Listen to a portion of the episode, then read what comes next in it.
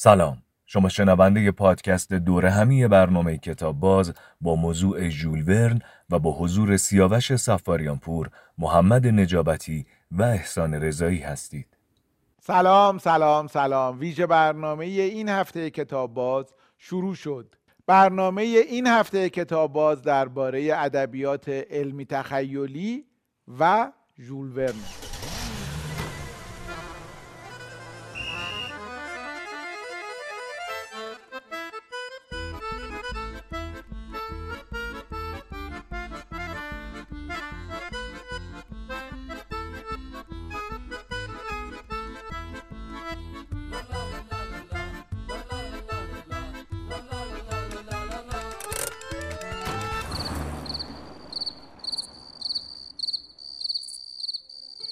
پدرش دوست داشت وکیل دعاوی شود. خودش هم دوست داشت نمایشنامه های سوزناک بنویسد. الکساندر دومای پدر او را تشویق می کرد که نمایشنامه های کمدی بنویسد. اما امروزه همه او را به داستان های علمیش می شناسیم ژول گابریل ورن همیشه به دستاوردهای علمی مشکوک بود ولی ناشرش مجبورش می کرد که داستانهایش را خوب تمام کند. داستانهایی که پر از تئوری های علمی توضیح دقیق جزئیات، اختراعات پیشرو و البته ماجراهای اسرارآمیز بودند. اولین سفرش را به هند در 18 سالگی انجام داد و خاطره این سفر تا آخر عمر همراهش ماند. خودش به سفر علاقه داشت و شخصیت های آثار او همیشه در حال سفر هستند تا جهان را بهتر بشناسند. ژول ورن را پدر داستان علمی تخیلی می‌دانند. اگرچه از کل 54 داستانش فقط 20 کتاب علمی تخیلی دارد. سفر به کره ماه، ساخت زیردریایی، هلیکوپتر و پروژکتور، توصیف فناوری های شبیه تلویزیون، رایانه و اینترنت و بمب بیولوژیکی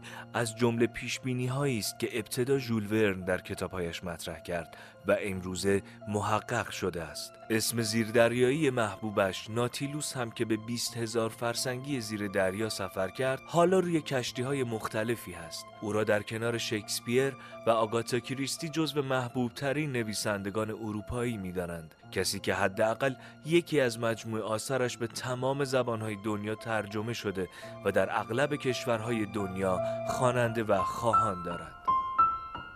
آقای سیاوش سفاریان پور آقای دکتر احسان رضایی و آقای محمد نجابتی به دور همی کتاب باز که می‌خوایم درباره ژول ورن صحبت کنیم. خیلی خوش اومدیم خیلی متشکرم. من اول ابراز حسادتم بکنم که دوست که در برنامه خودم راجع به ژول ورن صحبت بکنم ولی نمی‌دونم چی شد که یه دفعه کتاب باز زودتر به سراغش رفت. خب تو اون برنامه هم شما ما رو دعوت کنیم بله. دوباره درباره ژول چرا نه خیلی هم چرا منم با کمال می با کمال می من به شما بگم که برای پوز دادن این کتاب شهر شناور رو گیر آوردم از لابلای کتابا چون مدت ها بود که به سراغ ژول ور نرفته بودم. ولی این تصویرها یادتونه که بله، خیلی بله. پرطرفدار بود از بله. مرحوم صندوقی. مرحوم صادق صندوقی, صادق صندوقی که تصویرگر این مجموعه کتابا بودن و خیلی کتابای دیگه که برای اون نسلی که این کتابا رو دیدن احتمالا خیلی آشنا هستن. تقریبا میشه گفت که جزو اشیاء موزه‌ای داره به حساب میاد دیگه دقیقاً. این دوره از کتاب ها رو فکر کنم نسل ماها کتاب خوندن رو باهاش شروع کرد. من یادمه که میبردیم مدرسه به همدیگه مثلا رد و بدل می‌کردیم توی اون جامیزی ها و روش هم یه کتاب درسی یا دفتر مثلا مشقمون رو میذاشتیم و در همون ساعت های درسی میخوندیم.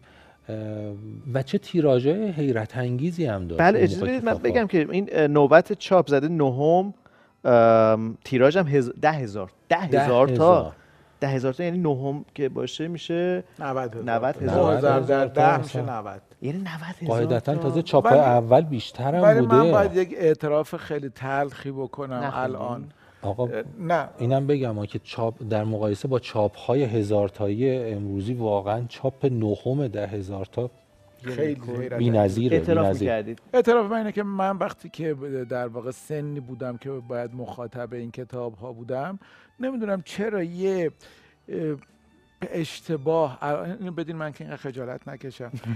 یه حس و حالی در من ایجاد شده بود حالا به تشویق بقیه یا خودم یا اینکه فکر می‌کردم که کتاب های این شکلی رو نباید خوند. آه. من به عنوان فکر- دوستش سعی کردم که جلوی این اعتراف رو بگیرم ولی دیگه خودش گفت. بچه بازیه. آره فکر. می‌کردم بچه باید و فکر می‌کردم که کتاباییه که زیادم خوندنی نیست. وقتی رو جلد اینجوریه کار هر کتابی که استاد صادق صندوقی عزیز رو کشیده بودن فکر می‌کردم نباید بخونم خیلی هم حالا آقای صحت جالبه که چرا این فکر رو می‌کردی؟ این کتاب ها ببین این نقاشی ها در اون عصر پیش از فتوشاپ یک هیجانی دارن همین طرح جلده ببین توش چه- چند تا از اتفاقای مرکزی داستان رو آره و. بعد در دوره که کتاب های جدی اتفاقا ناشرا یه دونه لوگوی فرمت ثابت بله. انتخاب می‌کردن مثلا انتشارات نیل امیر کبیر خارزمی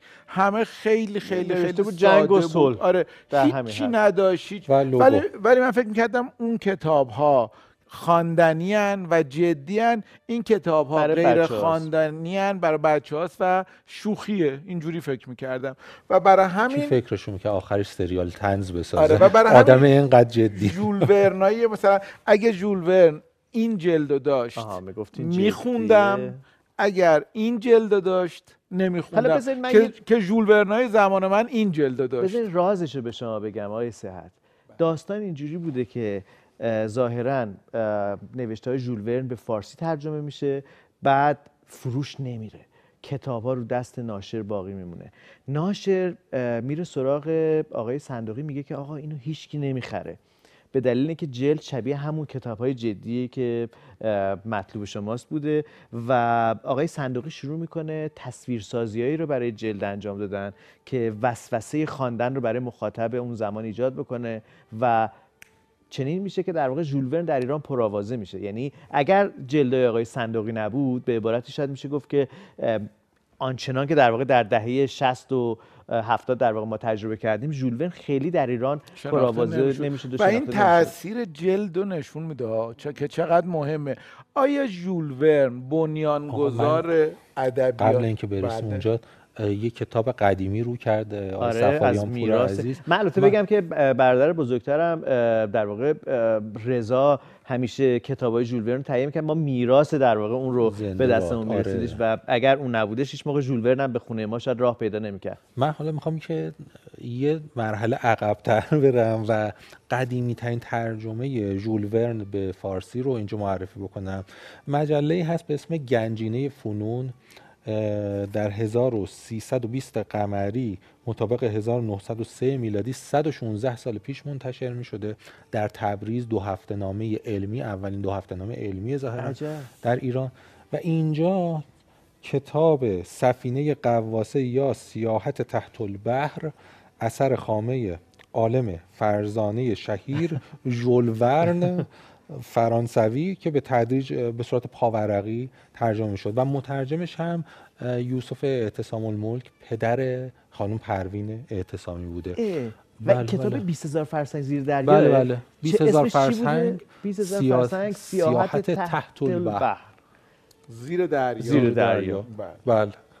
بله. ولی این این که 116 سال پیش اولین بار ژول ورن به ایران میاد. 116 16 سال ساله. پیش پس همیشه دست بالای, بالای دست, دست، بسیار. دست آخرم دست منه چون منم 20000 فرسنگ زیر دریا رو ترجمه کردم متن کاملش رو متن کامل بله که 670 صفحه است و تقریبا فکر کنم تا چند وقت دیگه هم منتشر میشه کار ترجمهتون تموم شد؟ کار؟ ترجمه انجام شده مجوزم گرفته کار فیلموزین کشم انجام شده و فقط مونده که چاپ بشه. 670 صفحه. بله. پس تمام اینها در واقع خلاصه, خلاصه. های در واقع کتاب ژول ورن و هستن 670 صفحهش با این حجم و این قوت باز هم خوندنی هست؟ قطعا. و به نظرم مثلا به قول معروف اصل ژول ورن اونه. اینا در واقع فقط شاید واسه یه طیف کودک و نوجوان و یه طیف محدودی رو در بر بگیرن ولی اصل کار و در واقع اون هدف اصلی که ژول ورن از کتاباش داشته به نظرم توی متن کاملش در واقع نهفته است. لطفا حتما درباره هدفش بعد صحبت بکنید. ولی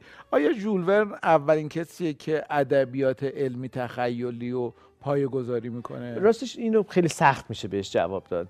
برخی معتقدند بله نخستین نفر بوده ولی وقتی به تاریخ نگاه می‌کنیم می‌بینیم که افراد و اسامی برجسته دیگه هم پیش از در واقع ژول ورن یا هم عصر و هم دوران ژول ورن بودن. ولی شاید این رو شما باید به ما بگید که در واقع تقریبا میشه گفت که تا آخر در واقع داستان ژول ورن رو رفتین جلو که ما می‌تونیم ژول ورن رو به هر حال یک نقطه درخشان و مهم در ادبیات کلاسیک علم تخیلی قلمداد بکنیم. آیا واقعا ژول اولینه؟ اولین نیست و نکته جالب ژول اینه که هر اثری نوشته در واقع پیشین تحقیقی هم که میشه گفت توی اون داستان بوده آورده. مثلا توی همین از زمین تا ماه توی یه فصلش به نوعی داستان طوری پیش می‌بره که بگه قبل از من کیا داستان سفر انسان ها به ماه یا خارج از کره زمین رو در واقع نوشتن.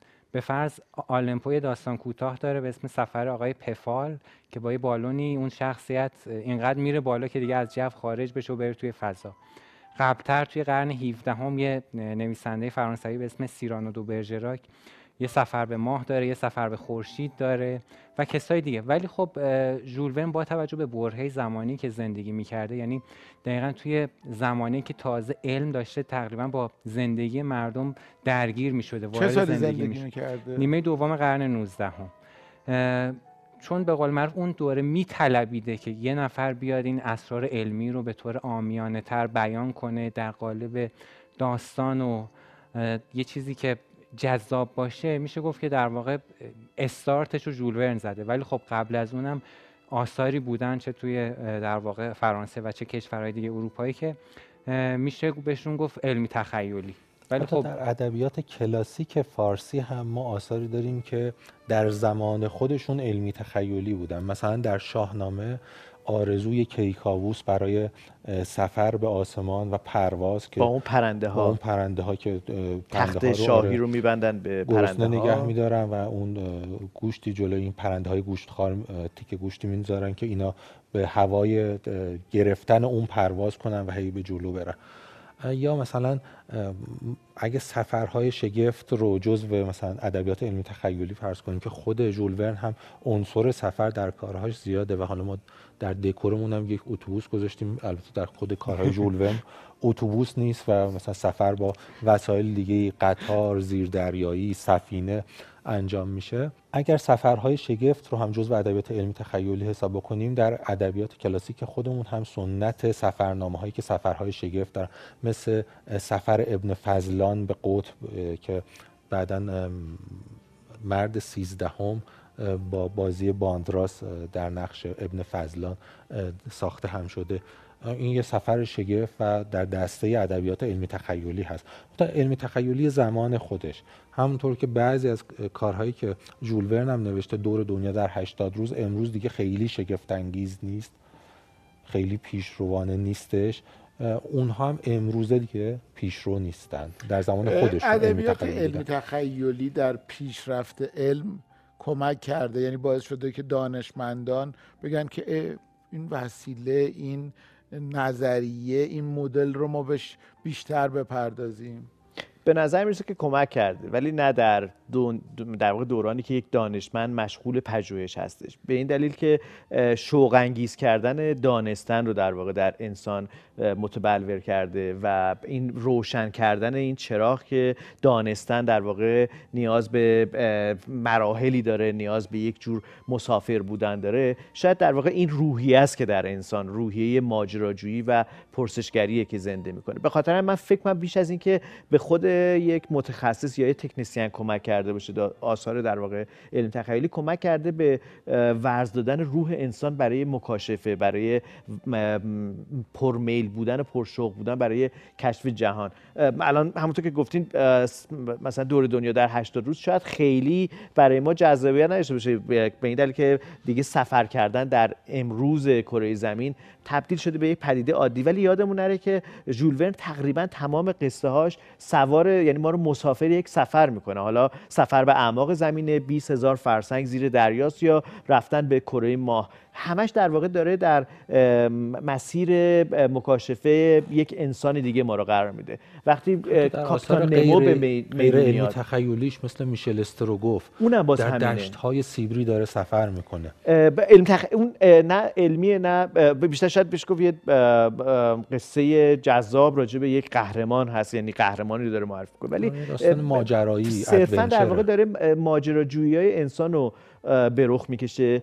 ما می‌دونیم که ژول ورن زمانی که نوجوان بوده می‌خواسته سفر بره و پدرشون رو من می‌کنه از سفر و میگه که بگی بشین درست رو بخون باید بری تو هم بشین حقوقدان سر بشی. بشین سر درست. و اون در واقع از سفر فیزیکی باز میمونه ولی خیالشه که در واقع شروع می‌کنه به سفر کردن. اه، ظاهرا آدم پولداری هم بوده وضع مالیش خیلی هم بد نبوده. به همین دلیل توی کلوپ های پولدارا می‌رفته. نشریات علمی در لابلای جزوه های مختلف یا روزنامه های مختلفی که اون روزا بوده در دسترسش بوده و همونطور که اشاره کردن خیلی از کتاب ها به نوعی منشأ دایره المعارفی داره. یعنی آغاز کتاب یا رد پایی از در واقع علوم و فنون زمان خودش رو خب در به رخ می‌کشه. نجابتی و آقای رضایی بگین که چقدر مطالعه می‌کرده آدم بخواد س- 20 هزار فرسنگ زیر دریا سفر به مرکز زمین کره ماه دور دنیا اینا اطلاعات می‌خواد بله، دانش می‌خواد. بله. اه، ژول ورن تقریبا تمام سفرنامه ها و تمام دایره المعارف هایی که تو زمان خودش بوده رو شاید بتونیم بگیم که همه رو خونده. و حتی بعضی از جاها حتی رونویسی کرده. یعنی به فرض راجع به یک موجود ذره خواسته بیاره توی داستان و دقیقا اون چیزی که مثلا توی دایره المعارف لاروس اومده دقیقا همون رو عینا تقریبا نقل قول کرده. و اصلا در واقع شیوه روایت ژول ورن اینجوری بوده که یک سری مطالب رو جمع آوری می‌کرده مط- مطالب علمی و بعد داستانش رو بر اساس اونا مینوشته. نه اینکه اول یه داستانی بنویسه یا تو ذهنش باشه بعد بگه خب من حالا میام لابلای اون مثلا این مطالب علمی هم میارم. دقیقا شیوه کارش به نظرم برعکس این بوده. همونطور که توی تقریبا این رماناش همه رو می‌بینیم. مثلا یک فصل کامل تلسکوپ شناسی. یک فصل قطر, و جرم ماه. یک فصل نمی‌دونم فاصله زمین تا ماه. اصلا چجوری این فاصله حساب شده؟ کیا محاسبه کردن؟ نمی‌دونم گالیله چی گفته؟ ایکس چی گفته؟ ایگرگ چی گفته؟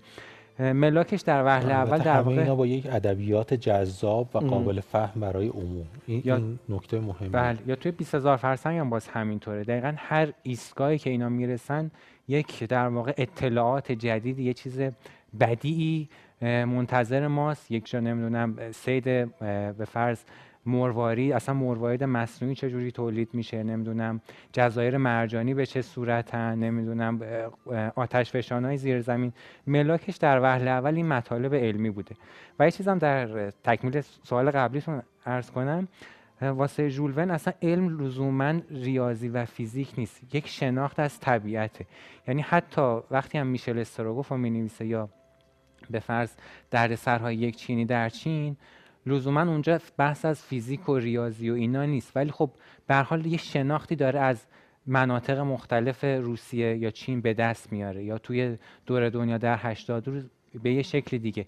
مهم در واقع این پختگی انسانه نسبت به حالا تمام جنبه های طبیعت نه لزوما چیزایی که ما حالا می- یه سری علوم نظری در واقع چیزی که بهش گذاری میگی کردیم. بینش علمی دقیقاً دیگه. یعنی داره دقیقاً. بینش مخاطب خودش رو به نوعی تقویت می‌کنه که بدونه که جهان چه شکلیه در توصیف جهان اون کتابا در واقع اون مجموعه کتابای قرمز رنگ منو دوباره وسوسه کرد برای اینکه سراغ ژول ورن برم آیه صحت به خاطر اینکه اون چیزی که ظاهرا ما خوندیم در دهه 60 با اون چیزی که اصل آثار در واقع ژول ورنه خیلی تفاوت داره و من اینو قبل از برنامه اگر اجازه متوجه بدین. من بخش بعدی رو با معرفی این کتاب های ژول ورن حتما با. کمال میل ولی الان چای یا دمنوش دمنوش مثلا خیلی راحت فکری هم نکرد. آره،. دیگه جای بحث و من خب- گفتگو رو نه بس من بیننده کتاب باز هستم و چون این سوالو از همه قبل- میپرسیدین از قبل فکر کردم ولی اگه اینقدر بیننده جدی بودی فکر کنم از شما نپرسم آره. بهتر. ولی اگه بیننده جدی بودی می‌دونستی که هرچی داره همونو میاد این سوال ولی تشریفاتی یه بیش خبر نیست خوب براتون دارم که مطمئنم به وجد میایین و ممکنه حتی دست بزنین یا بپرین بالا اکبر. تموم شده. نه. آماده این؟ بفرمایید. آماده این شما. بله. شما بله. به زودی می‌خوایم به منومون قهوه هم اضافه کنیم. بسیار عالی. چی بهتر از این؟ من انتظار دستی. آقا حالا بذار اضافه بکنی بعدا.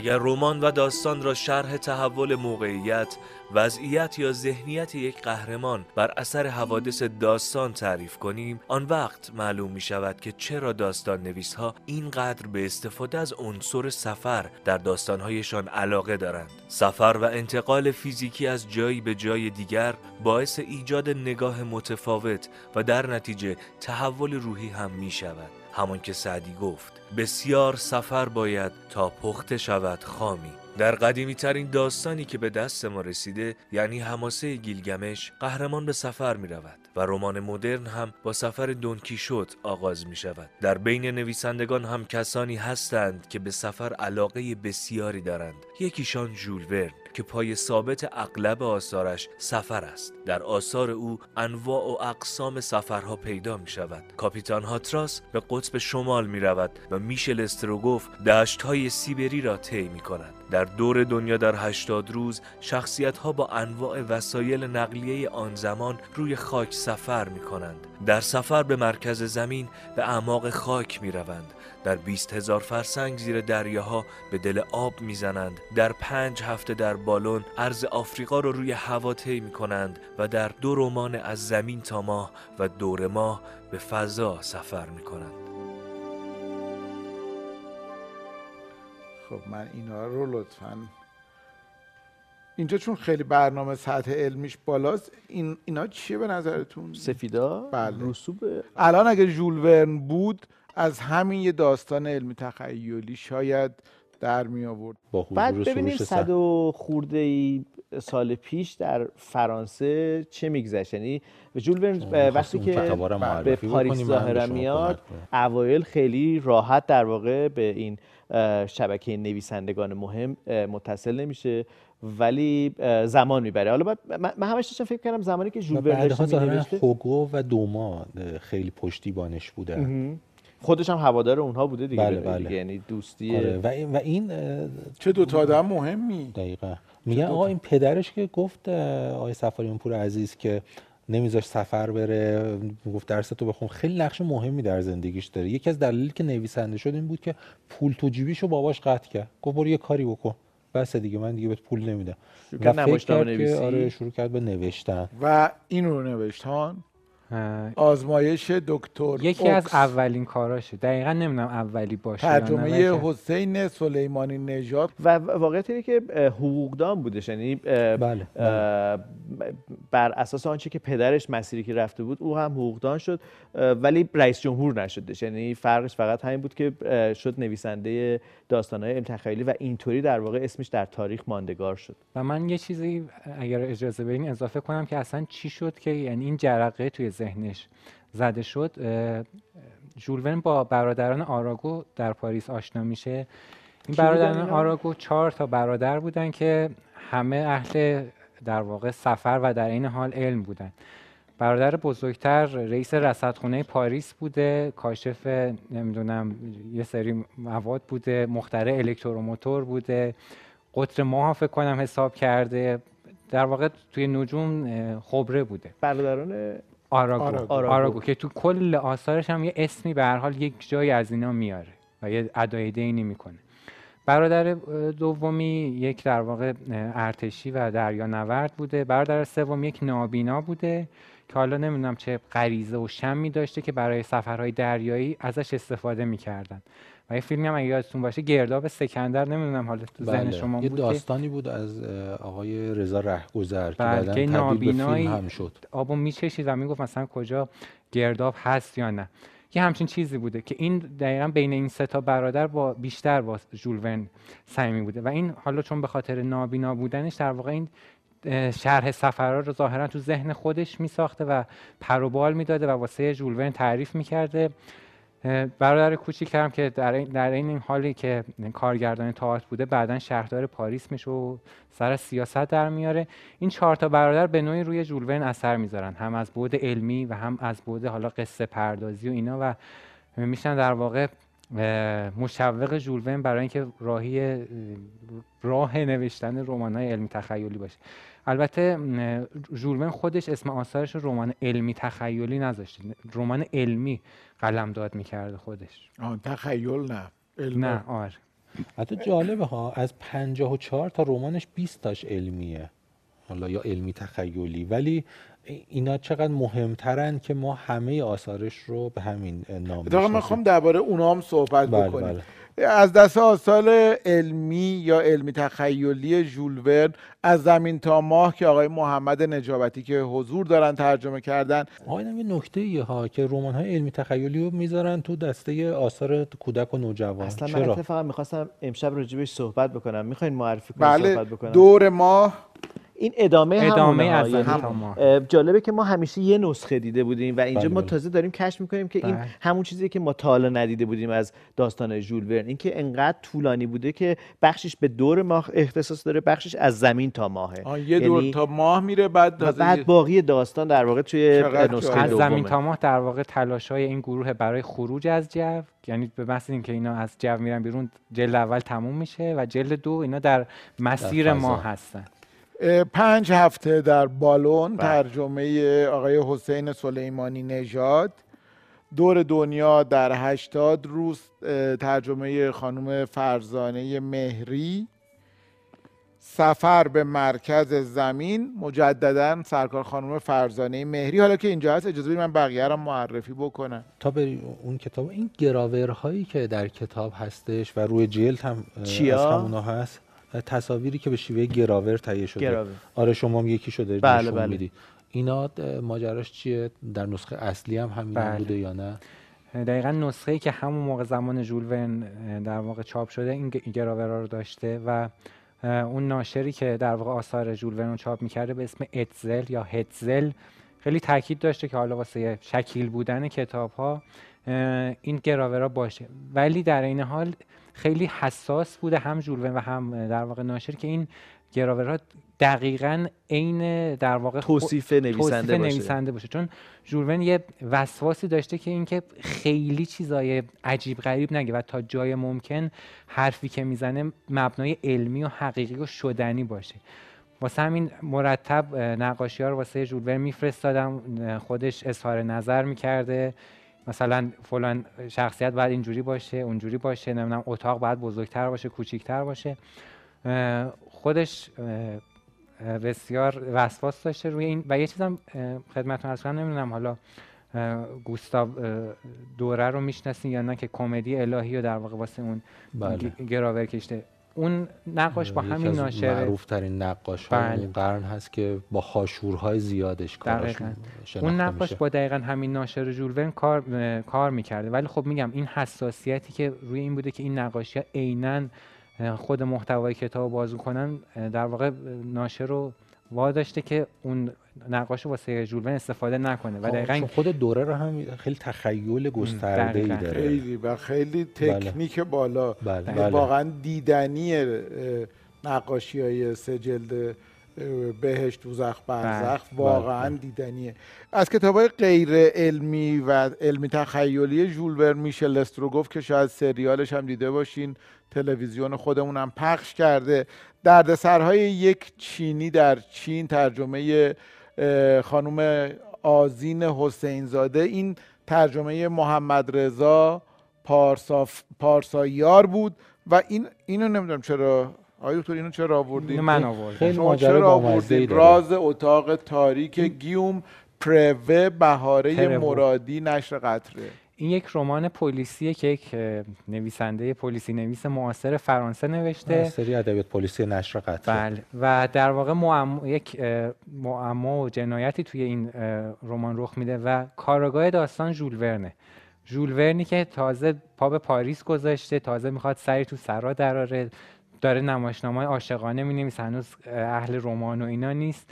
و در این حال اینکه حالا یک رمان پلیسی و معماییه تا حدی هم ما رو با در واقع جوونی ژول ورن آشنا می‌کنه واسه همین به نظرم جالب بود و من آقای. نویسنده خودش اینجا به شخصیت یک داستان بدل شده, شده. بله. من یه چیزی می‌خواستم راجع به کتابای علم تخیلی بگم در قفسه کتاب فروشی ها اینکه در واقع وقتی میریم دنبال کتاب علم تخیلی میگردیم شما رو یه راست میفرستن تو قفسه کتاب کودک و نوجوان به نظر میادش که همون دیدگاهی که نسبت به کتاب با جلد آقای صندوقی شما داشتید در دهه 60 همون دیدگاه الان راجع به کتاب های تخیلی وجود داره که اینا کتاب های خیلی مهمی نیستن. در صورتی که ما داریم راجع به یکی از مهمترین ژانرهای ادبیات صحبت می‌کنیم. یکی از نقاط عطفی که انسان رو می‌تونه به آینده وصل بکنه و خیال پردازش بکنه. این خیال پردازی که مبتنی بر فهم جهان هست مبتنی با بر داوری اینکه قدم بعدی چه خواهد بود. یعنی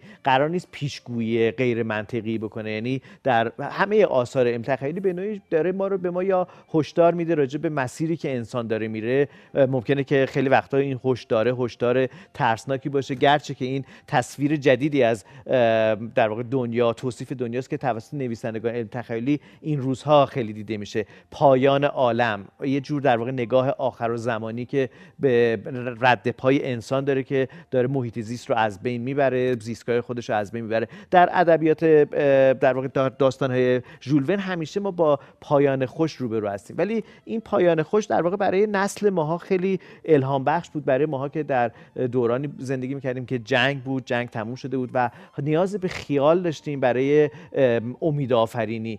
و من فکر کنم که جای قفسه کتاب علم تخیلی بهتره که یه خورده بیشتر در پیشخان تماشاگر و مخاطب کتاب قرار بگیره. یه خورده جلوی دید باید بیاد به نظرم. و من تمام قصدی که امشب داشتم که بیام اینجا می‌خواستم همینو بگم که خواهش کنم کتاب فروشی ها این کتابا رو بذارن جلو دید ما. بسیار عالی. خیلی کتاب مهمیه سروش صحت عزیز. نمی‌دونم حالا تو فقط ژول ورنا رو به خاطر جلدشون نخوندی کلا حالا ازت می‌پرسم که علم تخیل دوست داری یا نه؟ بعد از این صحبت من چی گفتم بعد دقیقا بعد از این صحبت بپرسم.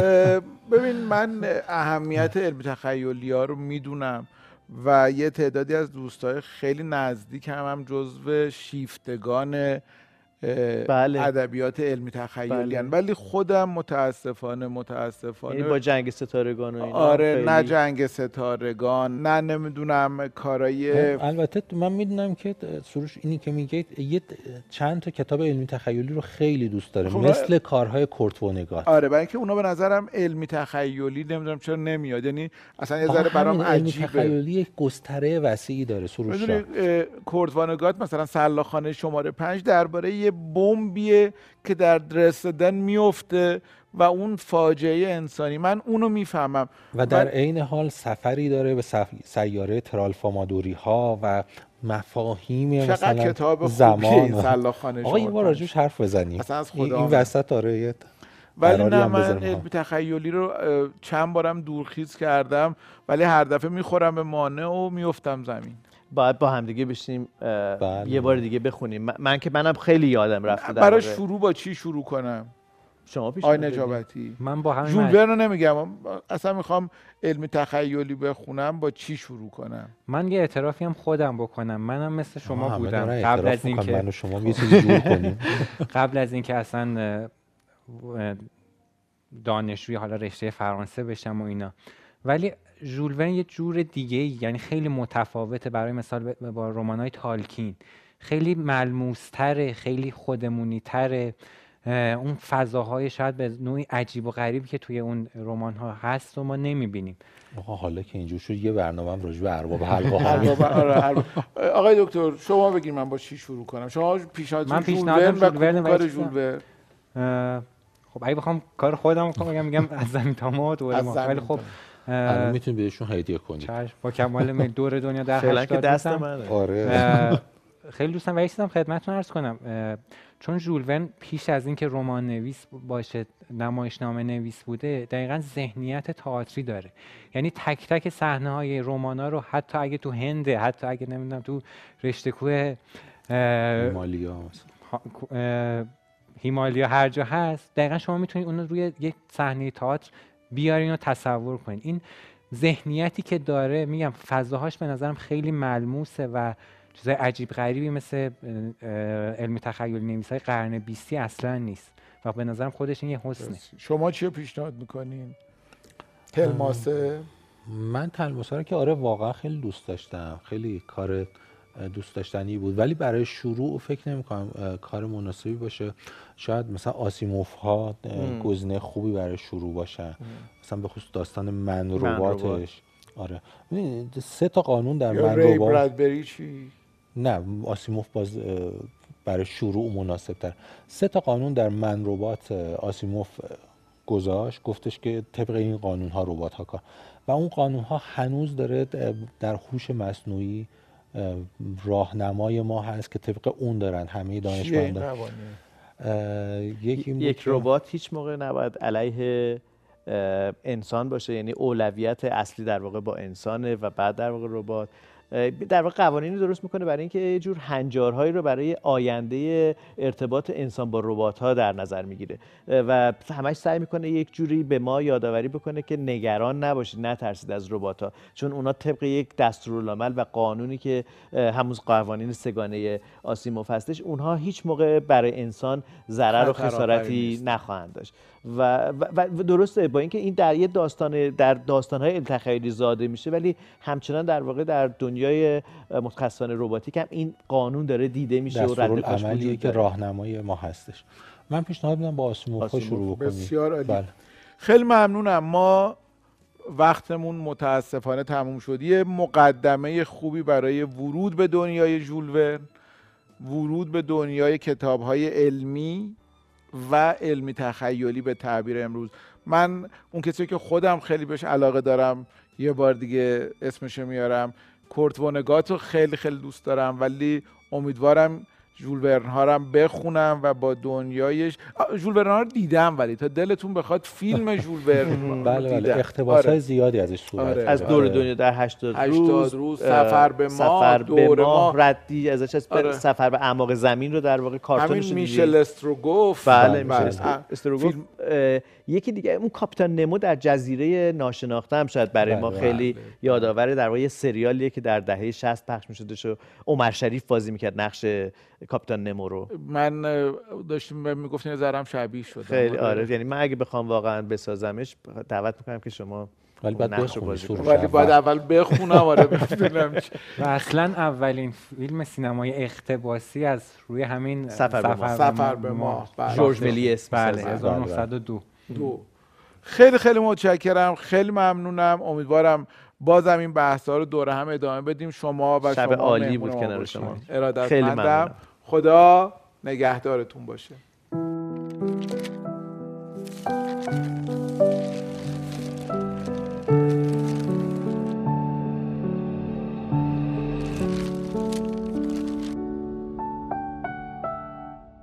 به نام خدا. صندوقی هستم. متولد 1325 همدان. در خدمتیم. 25 میشه 71 یک سال. بله, عالی. شما می‌دونین تا به حال چند تا کتاب رو مصور کردید براش نقاشی کشیدید جلدش رو کشیدید؟ بیشتر از دو هزار جلد. این آلبوم ها استاد همش کارهای شماست. بله بله. این یک از هزاران.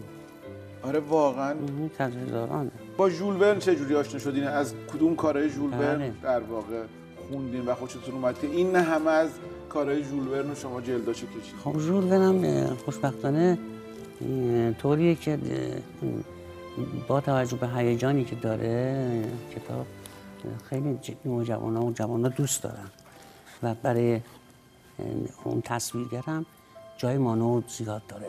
برعکس مثلا کتاب های گرگ بیا مثل هرمان حسه اینا مشکله برای نوجوان که اینو ما بخوایم اینو متنزل کنیم نمیشه. ولی نوجوان ژولون این حالت رو داره میشه راحت کارهای مختلفی باشه انجام. یک ناشری بود چند تا کتاب ژولون داشت و دستش مونده بود. گفتم من کاری می‌کنم که این فروش بره و همین هم شد. سه تا روی جلد براش ساختم. و خوشبختانه اونقدر استقبال شد که به چاپ های متعدد رسید و سفارشات و من یادمه که تو دوره‌ای که من نوجوان بودم کتاب ژول ورن خیلی محبوب بود و پرطرفدار بود و ما هم جلدا رو نگاه می‌کردیم گفتیم قصه کتاب رو یه جوری انگار از روی جلدی که شما میکشیدید می‌شد فهمید.